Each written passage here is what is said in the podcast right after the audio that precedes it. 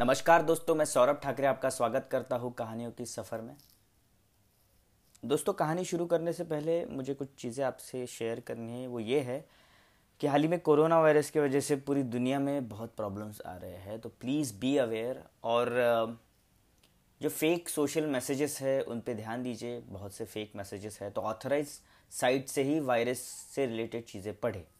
और दूसरी चीज़ यह है कि मैंने मेरी स्टोरीज अलग अलग कैटेगरीज में डिवाइड की है, जो टाइटल में आप लिखा हुआ दिखेंगे। जो वर्ल्ड स्पॉटलाइट या इंडिया स्टोरी या इंडियन इपिक्स और कुछ मेरी लिखी हुई भी कहानियाँ हैं। तो आप कैटेगरी देख के भी पढ़ सकते हैं, आपको अंदाज़ा आ सकता है। पिछले पॉडकास्टिंग में मैंने पैलेस्टानियन राइटर जो घासाना कानाफानी है, उनकी एक शॉर्ट स्टोरी मैंने आपके साथ शेयर की।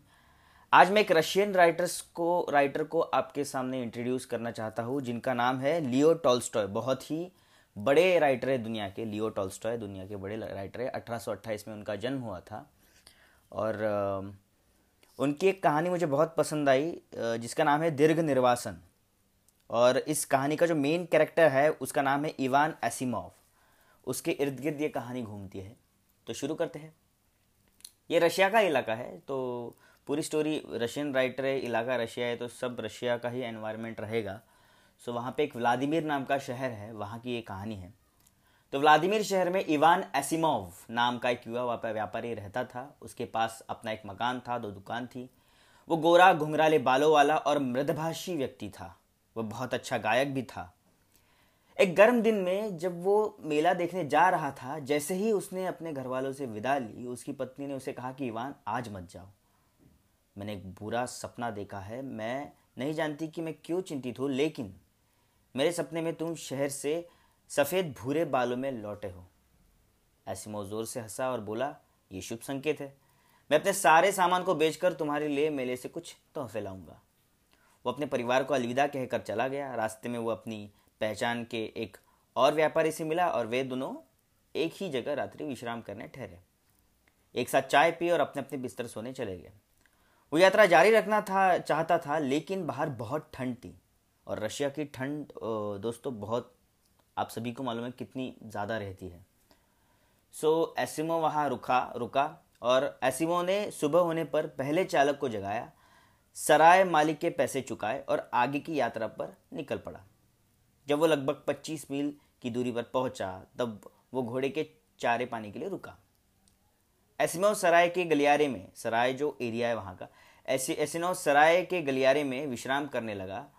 उसके बाद वो चौकट से बाहर निकला और चाय गर्म करने का जो बर्तन रहता है, उसे गर्म करने का आदेश दिया और अपनी गिटार उठा के बजाने लगा।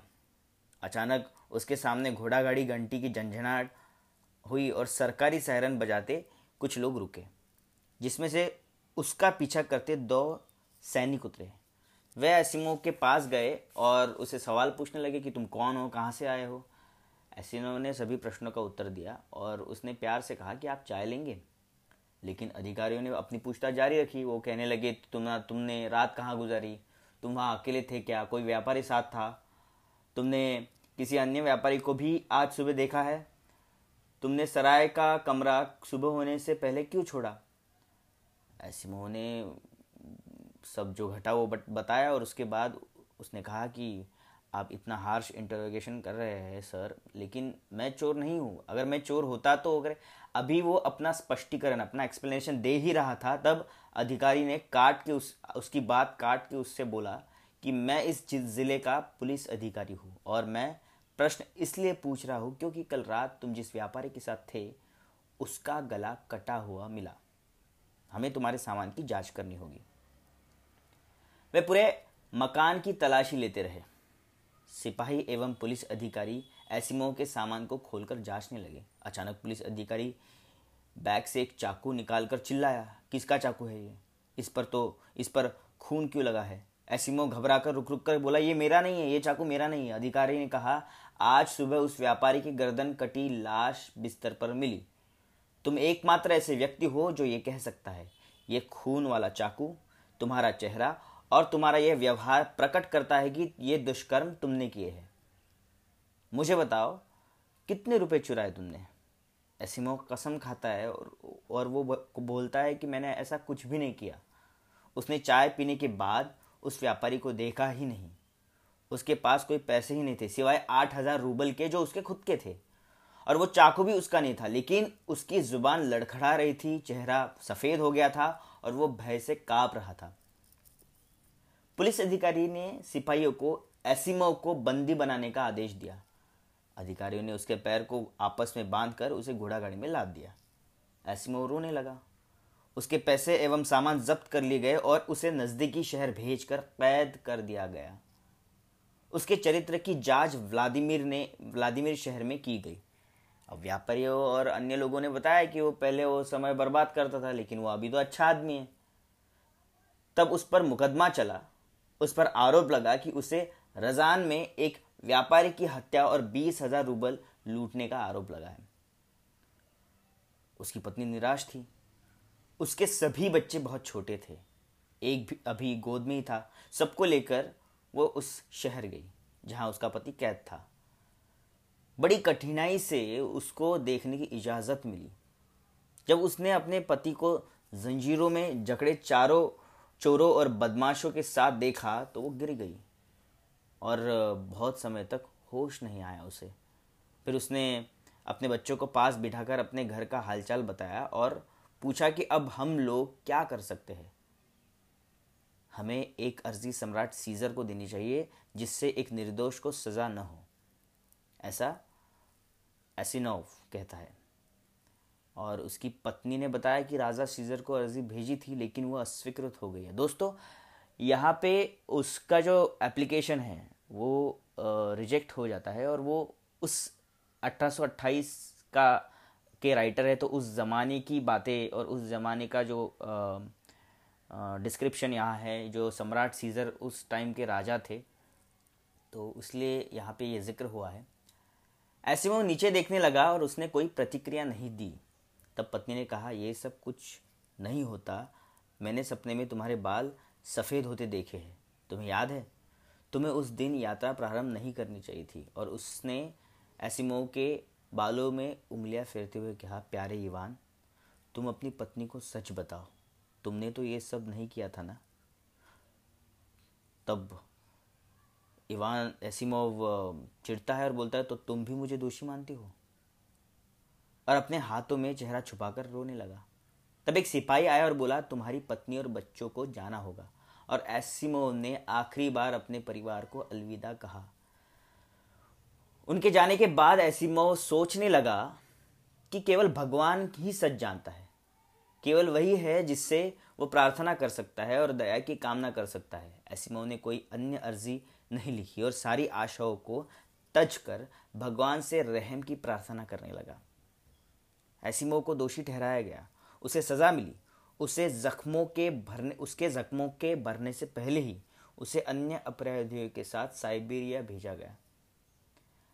एसिमोव ने 26 साल साइबेरिया में अपराधी की तरह जीवन जीवन यापन किया। 26 साल दोस्तों, वो 26 साल जेल में था। उसके बाल बर्फ़ की तरह सफ़ेद हो गए थे, दाढ़ी लंबी और भूरी हो गई थी। उसकी संवेदनाएँ मर चुकी थी। वो स्थिर था, वो धीरे चलता था, कम बोलता था और कभी नहीं हंसता था, लेकिन वो सदैव प्रार्थना करता था।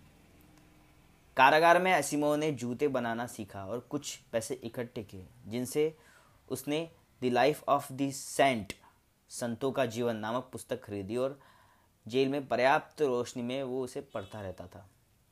रविवार को उसने जेल के चर्च में उसका पाठ किया और गायक मंडल के साथ गायन भी किया।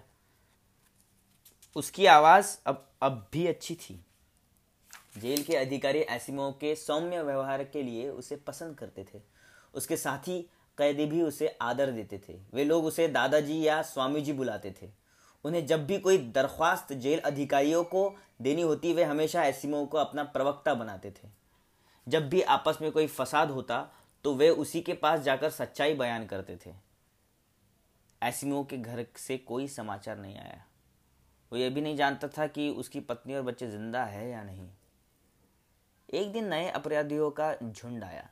सभी पुराने कैदियों ने उन्हें घेर लिया और उनसे पूछा, कहाँ से आए हो? किस जुर्म में आए हो? एसिमो उदास बैठा सब सुन रहा था कि वे क्या कह रहे थे। एक लंबा, मज़बूत कद काठी वाला और लगभग साठ साल की उम्र का नया अपराधी आत्मीयता के साथ अपनी गिरफ्तारी के बारे में अन्य कैदियों को बता रहा था। अच्छा दोस्तों, वो बोला, मैंने उधारी पर एक घोड़ा घर जल्दी जाने के लिए और मैं उसे चुराने के अपराध में पकड़ा गया। लेकिन मैंने कैसे और कहाँ उसे चुराया, ये उन्हें नहीं बताया। मैंने एक बार कुछ गलत किया था और वे मुझे तड़ीपार कर रहे थे। बहुत पुरानी बात है, लेकिन मैं नहीं पकड़ा गया। अब मैं यहाँ हूँ, बिना किसी जुर्म के। हूँ, लेकिन मैं झूठ बोल रहा हूँ। पहले जब मैं साइबेरिया में रहता था, परंतु तो ज़्यादा दिनों के लिए नहीं था। तुम कहाँ से हो? किसी ने पूछा। व्लादिमिर से। मेरा नाम मॉकर रेबिन है। एसिमो ने सिर ऊपर उठाकर पूछा। मतलब दोस्तों, वो कैदी जो था, वो व्लादिमिर से था। और एसिमो भी व्लादिमिर शहर से था। तो जैसे ही उसने सुना कि व्लादिमिर शहर से ये कैदी है तो एसिमो की क्यूरोसिटी बढ़ गई। तो एसिमो ने सिर ऊपर उठाकर पूछा, रेबिन, तुम बताओ, क्या तुम व्लादिमिर की एसिमो के विषय में कुछ जानते हो? क्या वे लोग अभी ज़िंदा है? अवश्य जानता हूँ, एसिमो धनी है। उसके पिता साइबेरिया में है। हम ही लोगों की तरह, उसे देखकर तुम्हारी तरह। दादाजी, आप यहाँ कैसे एसिमो ने केवल देखा और बोला, मैं पिछले छब्बीस सालों से अपने पापों की सज़ा काट रहा हूँ। क्या? कितने? रेबिन बोला। लेकिन एसिमो ने इतना ही कहा अच्छा है अच्छा है, मैं इसी लायक हूँ। वो कुछ नहीं बोला, लेकिन उसके साथियों ने बताया कि कैसे एसिमो साइबेरिया में आया। कैसे किसी ने एक व्यापारी की हत्या की और खून से भरा चाकू एसिमो के सामान में रख दिया और एसिमो अन्याय का शिकारी हुआ। जब रेबिन ने यह सुना तो अपने घुटनों पर हाथ मारकर आश्चर्यचकित होकर बोला अच्छा ये तो सचमुच बढ़िया है, लेकिन तुम इतने बूढ़े कैसे हो गए दादाजी? दूसरों ने उससे पूछा, तुम इतनी, इतना चकित क्यों हो? और तुमने इससे पहले एसिमो को कहाँ देखा? लेकिन रेबिन ने कोई जवाब नहीं दिया। रेबिन की बातों से एसिमो को लगा कि वो व्यापारी के हत्यारे को जानता था। वो बोला, कदाचित रेबिन, तुम उस राज को जानते हो या हो सकता है कि तुम मुझे पहले कभी, तुमने मुझे पहले कभी देखा है। मैं सुनवाई में कैसे मदद करता? क्योंकि ये बहुत समय पहले की बात है, और अब तो मैंने जो सुना उसे भूल भी गया। इस सब के बावजूद कदाच कदाचित तुम जानते हो कि व्यापारी को किसने मारा है? एसिमो ने पूछा। तो दोस्तों एसिमो की क्यूरोसिटी बढ़ गई है। उसे शक होने लगा है रेबिन पे, क्योंकि उसे लग, अभी तक अभी तक 26 साल हो गए, उसे मालूम ही नहीं पड़ा कि वो व्यापारी को किसने मारा था। और शायद ये वही शहर का है और वो कैदी है तो इसे आइडिया होगी। ऐसा एसिमो को लगा। रेबिन हंसा और उत्तर दिया, यह अवश्य सच है कि जिसके बैग में चाकू पाया गया, उसी ने मारा होगा। ये कैसे हो सकता है कि कोई तुम्हारे बैग में चाकू रख दे, जब वो तुम्हारे सिर के नीचे हो, तुम पक्का जाग जाते। जब एसिमो ने इन शब्दों को सुना तो वो जान गया कि निश्चित रूप से व्यापारी को इसी ने मारा था। एसिमो पूरी रात टहलता रहा। वो गंभीर पीड़ा का अनुभव कर रहा था और पूरा दृश्य उसके मन मस्तिष्क में घूम रहा था। उसने पत्नी को देखा, जो उसे मेले में जाने के लिए अलविदा कह रही थी। उसने उसकी आवाज़ सुनी और हंसा। उसके बच्चे उसे दिखे और तब वो अपने विषय में सोचने लगा। वो अपनी अलमस्त जवानी में ही मोहरा बन गया। उसे याद आने लगा कि वो कैसे बैठकर गिटार बजाता था और कैसे निश्चिंत और अलमस्त रहता था। उसके दिमाग में घूमने लगी वो जगह जहाँ वो पकड़ा गया था। सब कुछ साफ़ दिख रहा था। जंजीरें, कैदी, जीवन के पूरे 26 और उम्र से पहले बुढ़ापा। अपनी बदहाली के बारे में सोचकर वो आत्महत्या के लिए तत्पर था। दोस्तों, सही बात है। जो गुनाह किसी ने किया ही नहीं है और वो छब्बीस, तीस साल अपने लाइफ का एक बहुत बड़ा पड़ाव पार कर लेता है, वो एक सिचुएशन आने के बाद ये भी सोचता है कि ठीक है, मैं भगवान पे डिपेंडेंट हूँ, लेकिन उसको उसकी फैमिली छिन गई, सब चीज़ें छिन गई, दूर हो गई और वो हत्यारा भी नहीं मिला और सब उसके दिमाग में कॉम्प्लिकेशन चल रहे थे, तब उसे सुसाइड करने की इच्छा हो रही थी एसिमो को। और ये सब इस दुष्ट के कारण हुआ। एसिमो सोचने लगा और प्रतिशोध की अग्नि में जल उठा। उसने पूरी रात प्रार्थना की, परंतु शांति नहीं मिली।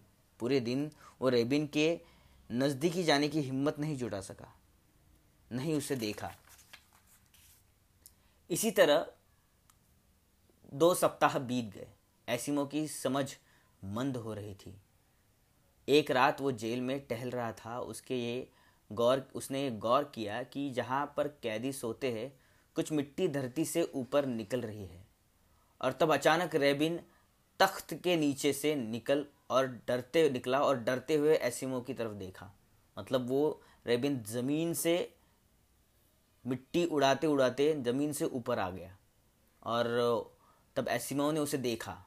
और फिर रेबिन एसिमो के पास गया और एसिमो के हाथों को पकड़ा और कहा कि वो दीवार के अंदर एक सुरंग बना रहा है, जिसकी मिट्टी अपने जूतों में डालकर हर रोज़ उसे सड़क पर खाली कर देता है।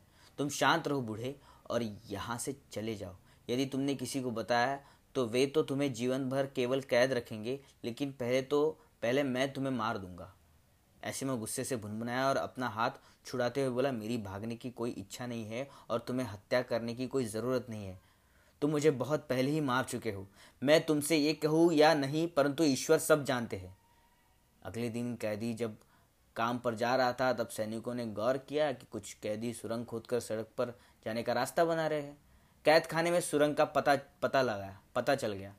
राज्यपाल ने कैदियों से इसके विषय में पूछा, परंतु उन सभी ने सुरंग की जानकारी के प्रति अनभिज्ञता दर्शाई। कुछ जानते तो थे, किंतु रेबियन से दुश्मनी नहीं लेना चाहते थे, क्योंकि वे जानते थे कि वो उन्हें मार देगा।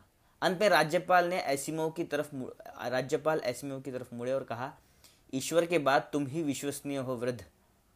बताओ, मुझे किसने सुरंग खोदी है? रेबिन ने राज्यपाल की तरफ़ देखा और अधिक नहीं, बस एक नज़र एसिमो को देखा। एसिमो के होठ और हाथ थरथरा रहे थे और कुछ समय तक वो एक भी शब्द नहीं बोल सका। उसे सोचा कि उसे मैं क्यों बचाऊं? जिसने मेरा जीवन बर्बाद कर दिया है। मैंने जो कुछ सहा है, उसकी कीमत उसने चुकानी, उसे चुकानी होगी। लेकिन यदि मैं बता दूँगा, बता देता हूँ तो संभव है कि वे इसकी जान ले ले और कदाचित मैं गलत भी हो सकता हूँ। और इस सब के बाद मुझे क्या मिलेगा? अच्छा तो बता वृद्ध। सम्मान से राज्यपाल ने पूछा, मुझे सच बताओ, वो कौन है जिसने दीवार के अंदर सुरंग बनाई? एसिमो ने एक नज़र रेबिन पर को देखा और कहा, मैं नहीं बता सकता। यह ईश्वर की इच्छा नहीं कि मैं बताऊँ, आप मेरे साथ जो करना चाहे करें। राज्यपाल ने एक कोशिश और की, लेकिन एसिमो नहीं बोला। यह मसला बाद में बात के लिए छोड़ दिया गया। उस रात कोई चुपके से आया और एसिमो के बिस्तर के पास घुटने के बल बैठ गया। उसने अंधेरे में ही पहचान कर पूछा, यहाँ क्यों आए हो? रेबिन चुप था। चले जाओ यहाँ से या मैं किसी रक्षक को बुलाऊं, एसिमो बोला। रेबिन एसिमो की ओर झुका और भुनभुनाया। इवान, मुझे माफ़ कर दो, मुझे माफ़ी दे दो। एसिमो बोला, क्या, किस बात के लिए? वो मैं था जिसने व्यापारी को मारा और चाकू तुम्हारे सामान में रख दिया। मैं तुम्हें भी मारना चाहता था, लेकिन मुझे कुछ आवाज़ आई और मैं खिड़की के पास भाग गया। एसिमो क्या बोले? उसे समझ नहीं रहा था, क्योंकि एसिमो को पता चल गया था कि रेबिन ही कातिल है, जो उसका शक था, वो यकीन में बदल गया था। रेबिन बिस्तर से उतरकर ज़मीन पर बैठ गया। वो बोला, ईवान, भगवान के लिए मुझे माफ़ कर दो। मैं स्वीकार कर लूँगा कि मैंने व्यापारी को मारा है और तुम छूट जाओगे। तुम्हारी वजह से मैंने छब्बीस साल जो भोगा है, ऐसी मऊ ने बोला, मेरी पत्नी मर गई, मेरे बच्चे मुझे भूल गए, मुझे यहाँ से कहीं नहीं जाना। अब दोस्तों, जिसकी जिसकी लाइफ अभी छब्बीस तीस साल जेल में गुजरी है और सब चले गया है तो वो अभी बाहर जाने की इच्छा ही क्यों रखेगा? और वो बहुत इमोशनल स्टेट में था तो वो बोला कि तूने मेरा सब बर्बाद कर दिया है तो मैं नहीं जाऊँगा यहाँ से। तुम अभी तो चले जाए यहाँ से। मैं तुझे कुछ नहीं कर सकता, मैं कुछ बोलूँगा भी नहीं। ठीक है, हो गया ये, भगवान पे डिपेंडेंट है। तो रेबिन ने अपना सिर ज़मीन पर दे मारा और कहा, ईवान, मुझे माफ़ कर दो। मुझे, मेरी बहुत बड़ी गलती हुई। वो रो रहा था। जब उन्होंने मुझे पकड़ा, तब भी इतना बुरा नहीं लगा जितना कि अब लग रहा है, तुम्हें देखकर। इसके बावजूद तुमने मुझ पर उपकार किया और नहीं बताया। प्रभु यशु के लिए मुझे माफ़ कर दो, दोषी मैं हूँ। और वो रोने लगा। साथ साथ ही एसिमो भी रोने लगा। भगवान तुम्हें माफ़ कर देगा, ईवान ने कहा। हो सकता है कि मैं तुमसे सौ गुना ज़्यादा पापी हूँ, और इन शब्दों ने उसके दिल में उम्मीद की किरण जगा दी। उसे आशा थी कि वो छूट कर घर जाएगा। उसे ये भी उम्मीद थी कि ईवान के घर जाने का समय आ गया है। ऐसिमो ने जो भी कहा था, रेबिन ने उसे स्वीकार कर लिया। वो दोषी सिद्ध हुआ, लेकिन जब तक उसकी मुक्ति का आदेश आता ऐसिमो मर चुका था। तो दोस्तों, आखिर में जब उसकी, उसको बेल मिली, उसको, उस, उसका छुटकारा हुआ तो एसिमोव का तब तक देहांत हो गया था। तो दोस्तों, ये है कहानी, लियो टॉल्स्टॉय की। आपको कैसी लगी, प्लीज़ मैसेज कीजिए। और एंजॉय कीजिए। अभी लॉकडाउन है, पूरे दुनिया में अलग अलग जगह पे बहुत सी कंपनीज़ बंद है, बड़े शहर बंद कर दिए गए हैं। तो फ्री टाइम में कहानियाँ पढ़िए और